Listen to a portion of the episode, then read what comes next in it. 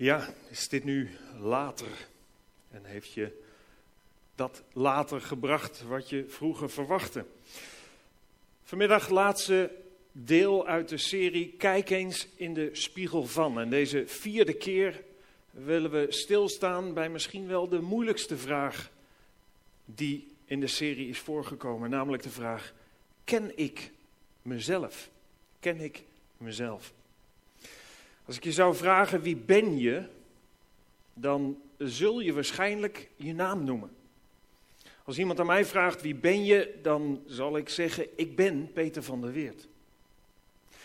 Maar die persoon zou kunnen zeggen ja, maar ik vroeg niet hoe heet je, ik vroeg wie ben je? Ja, wie ben je? Ik ben een zoon van Jochem en Corrie van der Weert. Nee, ik vroeg niet wie zijn je ouders. Ik vroeg wie ben je? Ik, ik, ben, ik ben de man van Elle van Heringen. Nee, ik vroeg niet met wie je getrouwd bent. Wie ben jij? Ja, ik ben, ik ben voorganger van de basis. Nee, ik wil niet weten wat voor werk je doet. Wie ben je? Als iemand aan je vraagt, wie ben je?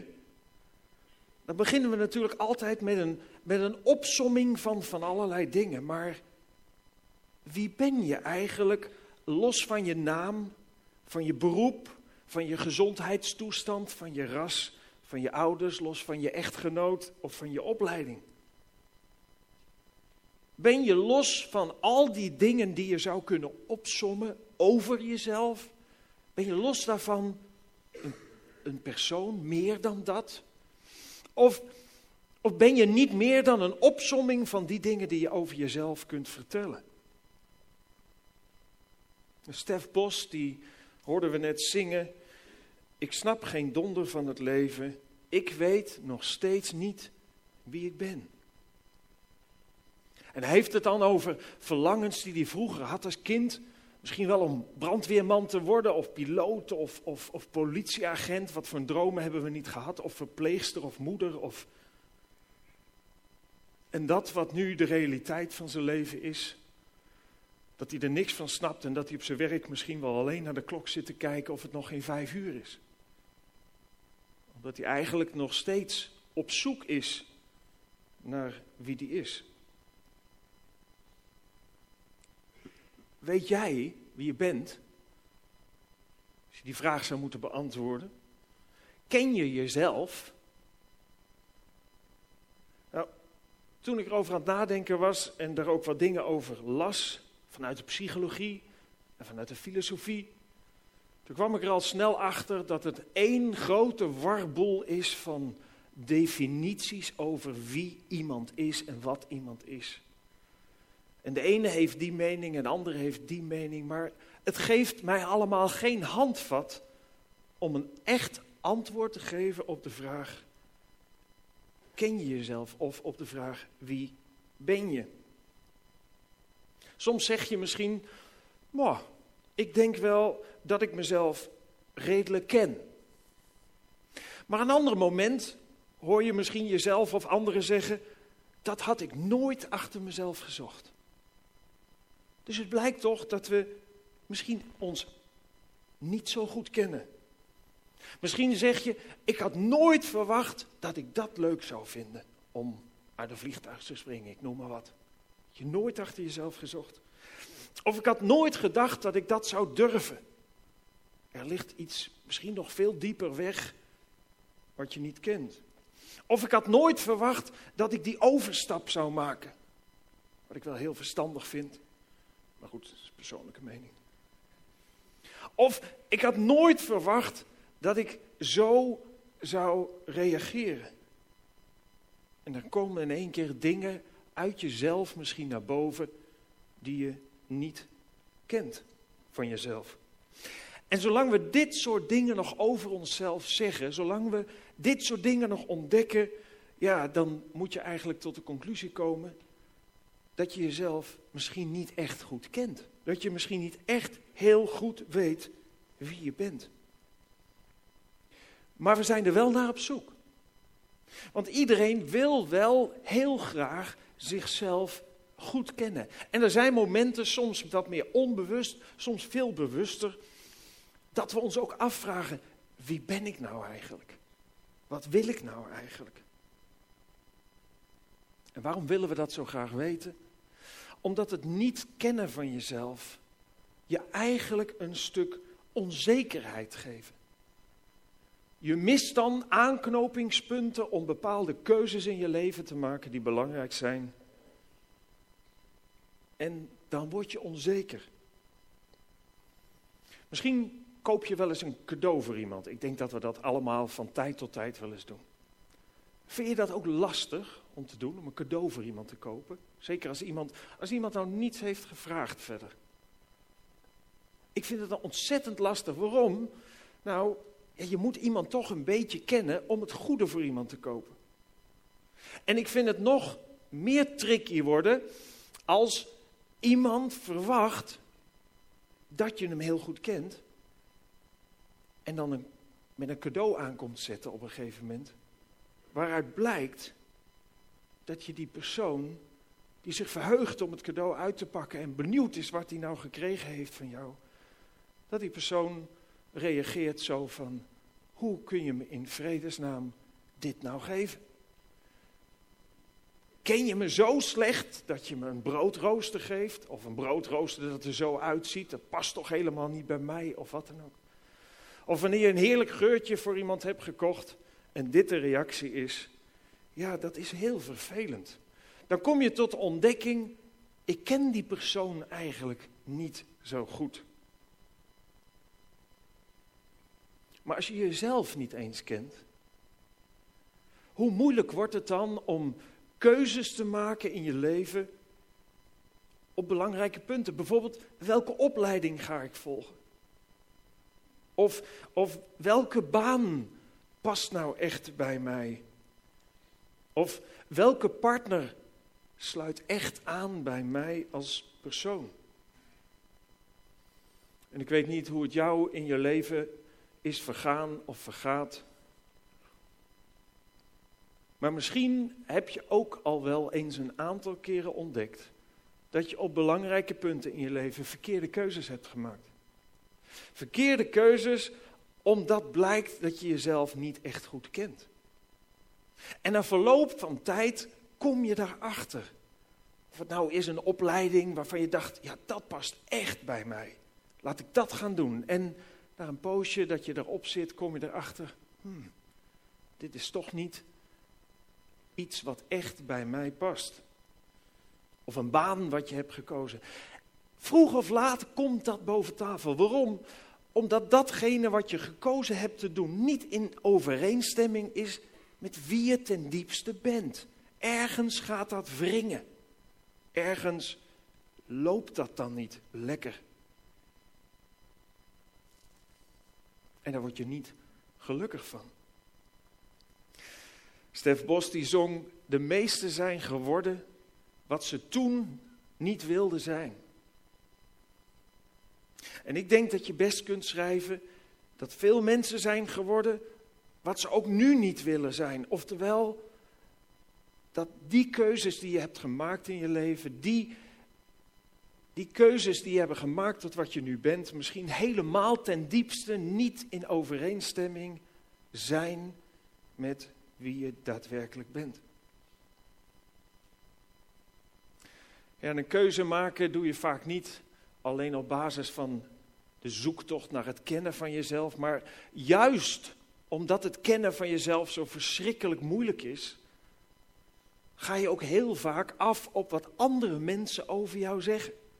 Dan denk je van, die zal me wel goed kennen. Of wat die me aanreikt zal wel echt goed voor me zijn. Daar zou ik wel mee uit de voeten kunnen. je kunt je afvragen, in hoeverre wordt jouw handel en wandel, jouw keuzes, worden die bepaald door misschien wel je klasgenoten? Omdat je denkt, ja, wat die kiezen en wat die doen, dat zal ook wel goed voor mij zijn. Of misschien wel door je idool, waar je tegenop kijkt en denkt, oh, zo zou ik ook wel willen zijn. Om er misschien later achter te komen dat het helemaal niet bij je past. Of door een oudere broer of zus of noem maar op. Of misschien heb jij ooit een opleiding gekozen omdat je ouders voornamelijk daarvoor waren of om hen een plezier te doen. Of ben je aan een baan begonnen omdat dat de status is die men vond dat bij jou paste, daar waar je mee thuis kon komen. Of ben je misschien wel geworden wat je vader of moeder hadden willen worden of willen zijn, maar wat ze niet lukte. Of misschien is hij of zij wel je man of vrouw geworden omdat anderen jullie zo'n leuk stel vonden. Terwijl je eigenlijk niet eens wist op dat moment waar je mee bezig was, omdat je jezelf niet echt kende. Ja, maar zeggen we toch, die, die, die, de periode van de, van de puberteit, dat is toch echt de periode waarin we op zoek gaan naar onszelf. Een zoektocht naar je identiteit. Daar passen uitspraken bij van, ik weet niet wat ik wil.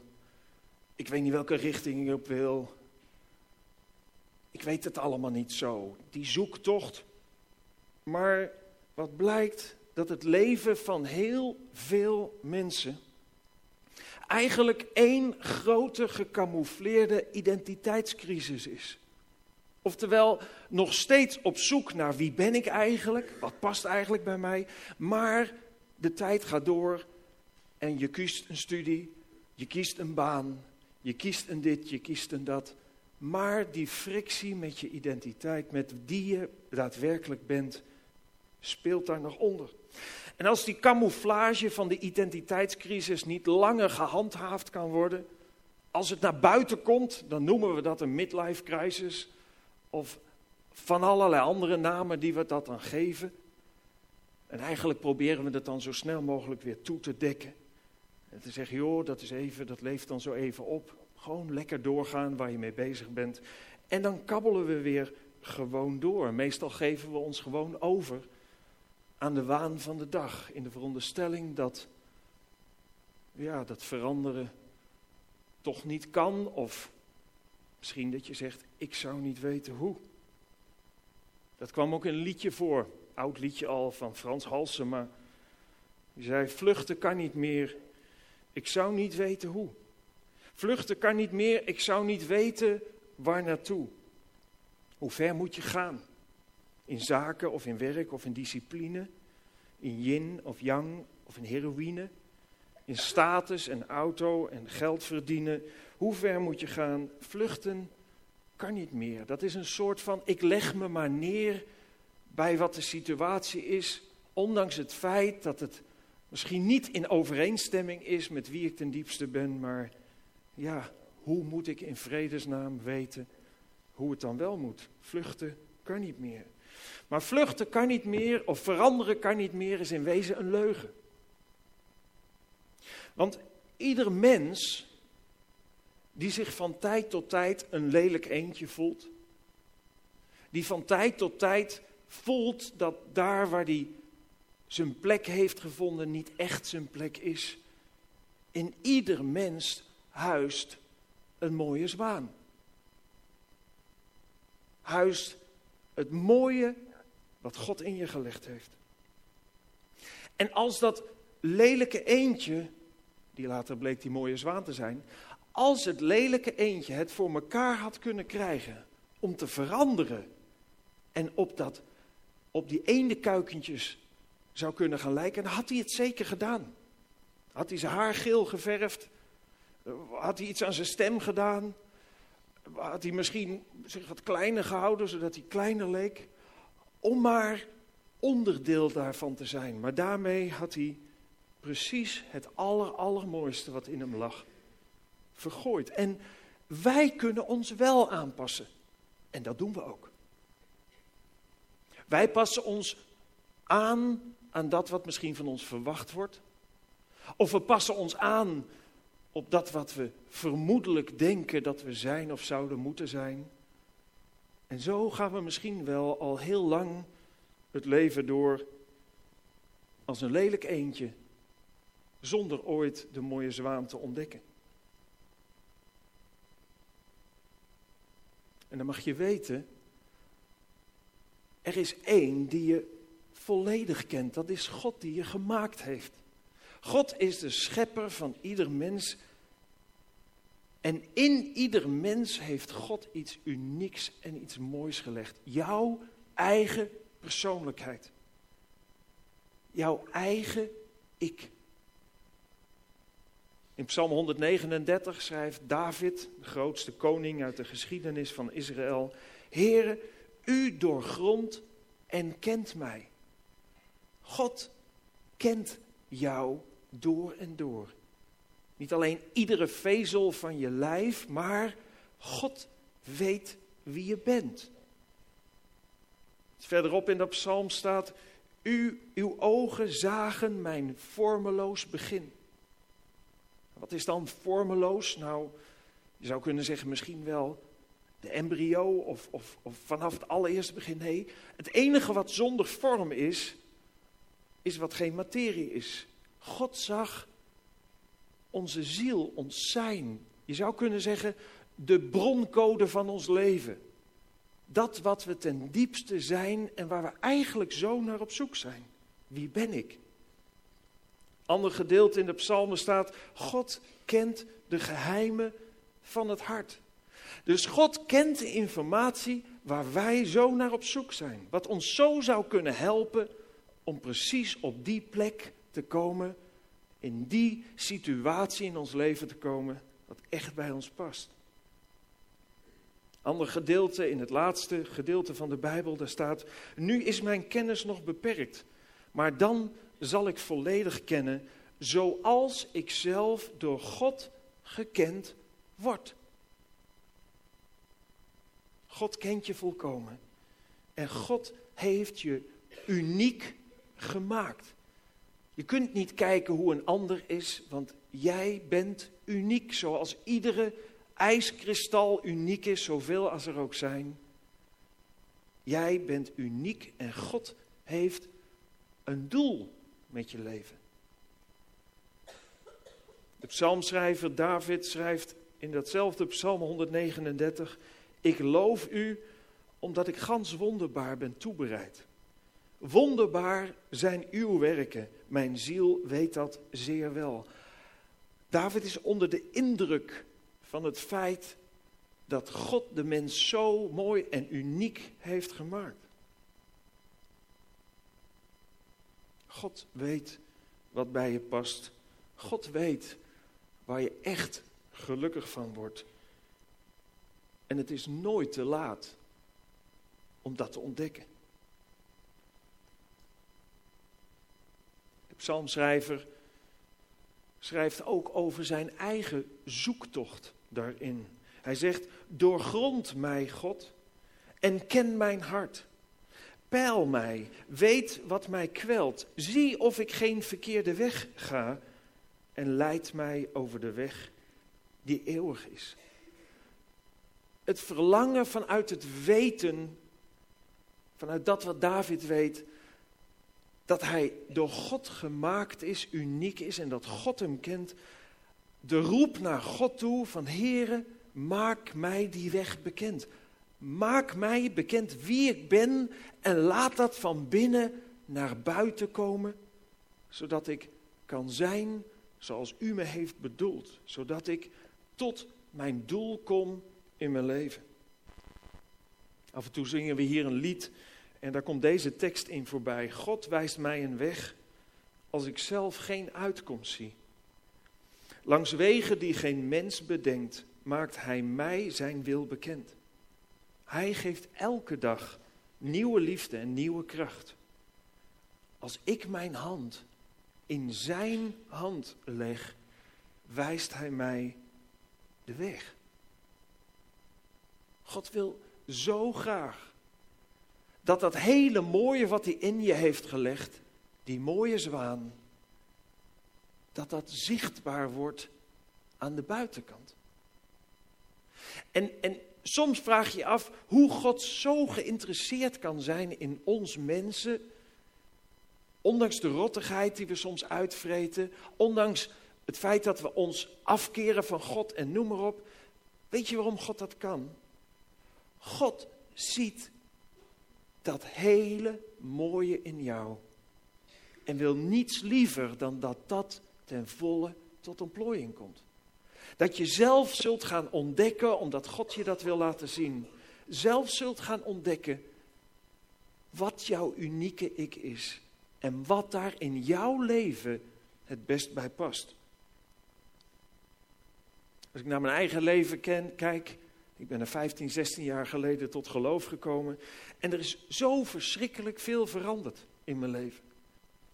Ik had toen ook kunnen denken, ach, ik ben al zo'n tijd op weg en ik heb een, een keuze gemaakt hier en een keuze gemaakt daar en dat draai je niet meer om. Maar toen ik ging ervaren wat het betekende om mijn hand in Gods hand te leggen en zijn weg voor mijn leven te zoeken, oftewel, kijk eens in de spiegel van God naar jezelf. En toen is er bij mij ontzettend veel veranderd. Ik ben gestopt met mijn werk. Dat hoeft niet iedereen te doen overigens. Maar ik ben gestopt met mijn werk. Ben weer gaan studeren. Andere werk gaan doen. Er zijn dingen in mijn huwelijk veranderd. In het gezin. In de doelen die ik in mijn leven had gesteld. In mijn karakter. Je kunt zeggen. En dat kan ik vanuit de grond van mijn hart zeggen. Ik heb mijn bestemming gevonden.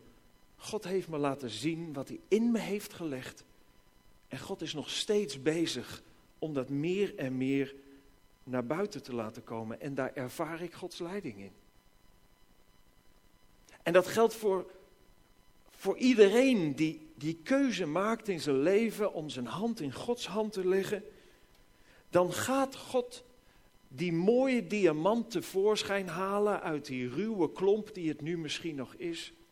Dan haalt hij het mooie wat erin zit naar buiten. En dan zul je, dan zul je steeds meer gaan voelen dat dat wat je doet en bent en denkt en kiest in de, in de goede verhouding staat tot wie je ten diepste bent, omdat God je dat laat zien. Kijk eens in de spiegel van God en Hij zal je laten zien wie je bent. Door Hem leer je jezelf kennen. En, en, en die overgave, die keuze, daar komen we volgende week in de doopdienst nog uitgebreid op terug. Maar ik las nog een gedeelte uit de Bijbel waar een groep mensen een toespraak hoorde. En dat ging niet zozeer over het onderwerp, maar waar de toespraak naartoe ging was hetzelfde. Namelijk, geef je over aan God die je leven leiden wil. En van de toehoorders lezen we, toen zij dit hoorden, werden zij diep in hun hart getroffen. En ze zeiden tot Petrus en de andere apostelen, wat moeten wij doen, mannenbroeders? En Petrus antwoordde hun, bekeer u en een ieder van u laten zich dopen op de naam van Jezus Christus, tot vergeving van uw zonde. En gij zult de gave van de Heilige Geest ontvangen. En wat betekent dat, die gave van de Heilige Geest? Dat betekent wanneer je je zonde wil beleiden voor God. Wanneer je wil afkeren van de weg die bij God vandaan gaat en de weg wil kiezen naar God toe, dat God je zijn geest geeft. Dat wil eigenlijk zeggen dat God een verbinding tot stand brengt, waardoor God zichzelf aan je kan openbaren, kan laten zien, waardoor God jouw diepste zijn aan het licht kan brengen, waardoor God je leven kan leiden. En als je dat gaat ontdekken, dan kom je onder de indruk van de liefde van God. Van het feit dat God door alles heen wil kijken en zegt, ik hou van jou. Ik zie in jou wat ik in jou heb, heb gelegd. En ik wil je zo graag aan de hand nemen om dat in je leven te ontdekken en daar je leven mee in overeenstemming te brengen. We gaan naar een videoclip kijken.